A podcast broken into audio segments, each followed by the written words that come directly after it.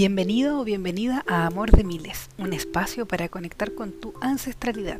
Soy Gloria Urbina, terapeuta y consteladora familiar. Este podcast está destinado a difundir las terapias complementarias, sobre todo el trabajo con tus ancestros, como apoyo para un cambio de conciencia. Somos el resultado del amor de miles y cuando nos damos cuenta de ello, algo cambia en nuestro interior, nos fortalece y permite una nueva apertura frente a la vida.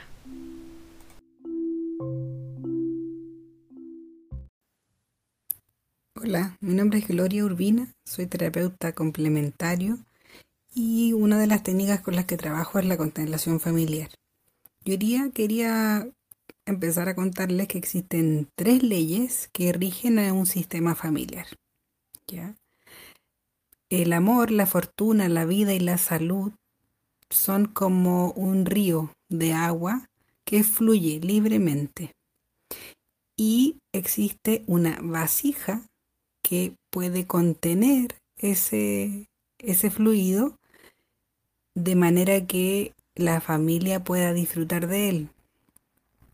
Esa vasija es, está compuesta por estas tres leyes. Hoy día vamos a revisar la primera, que es la ley o derecho a pertenecer. Cada familia tiene un alma colectiva que podría asimilarse al inconsciente colectivo junguiano. Este, esta alma colectiva siempre va a buscar estar completa. Vamos a decir, una imagen sana familiar es una imagen que los incluye a todos. Muchas veces en nuestras historias familiares existen exclusiones de historias o de personas una de las maneras más usuales de encontrar excluidos son, por ejemplo, hijos que han muerto a muy temprana edad y producto del dolor que causa el hablar de ellos y reconocer las circunstancias en donde muchas veces para la madre o la familia hay culpabilidades, hay eh, remordimiento, estas famosas, bueno, si hubiésemos hecho esto o no hubiésemos hecho lo otro. Para evitar ese dolor, entonces la familia deja de hablar de ese niño fallecido y la generación que viene no se entera de que existió. Yo no me enteré hasta bastante grande que tenía un tío fallecido a muy temprana edad. ¿Qué ocurre?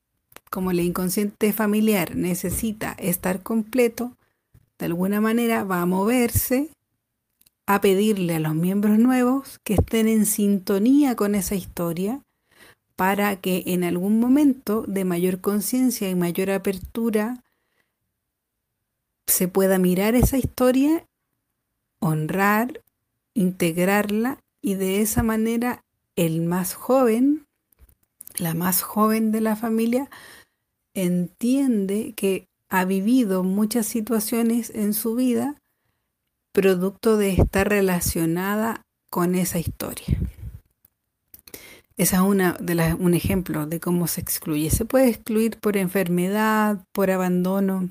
Se excluye muchas veces, por ejemplo, al padre que se va, se deja de hablar de él, los hijos no lo, no lo consideran padre, lo, lo eliminan, ¿cierto? Hay por ahí una película ¿no? de Disney que habla un poco de eso.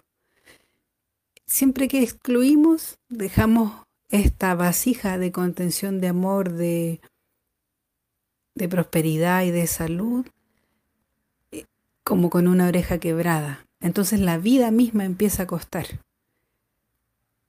¿Cómo solucionamos? Integrando. Las constelaciones no necesariamente van a eliminar algo. Lo que se elimina es la carga que siente la persona que constela, pero no la historia. La historia debe ser vista, reconocida y entendida desde la perspectiva del amor. Cada vez que hacemos eso, podemos ir liberando el peso de la historia, pero no la historia en sí. La historia se puede integrar a medida que la comprendemos desde otro prisma. Y en ese caso, por ejemplo, la invitación sería, sin hacer una constelación, hoy día si tú sabes una historia, o sabes de algún excluido, a veces no lo sabemos, pero a veces sí, A veces sabemos que el abuelito X o el tío X nunca más habló de él porque tuvo tal o cual eh, situación, ¿cierto? Vergonzosa o dolorosa.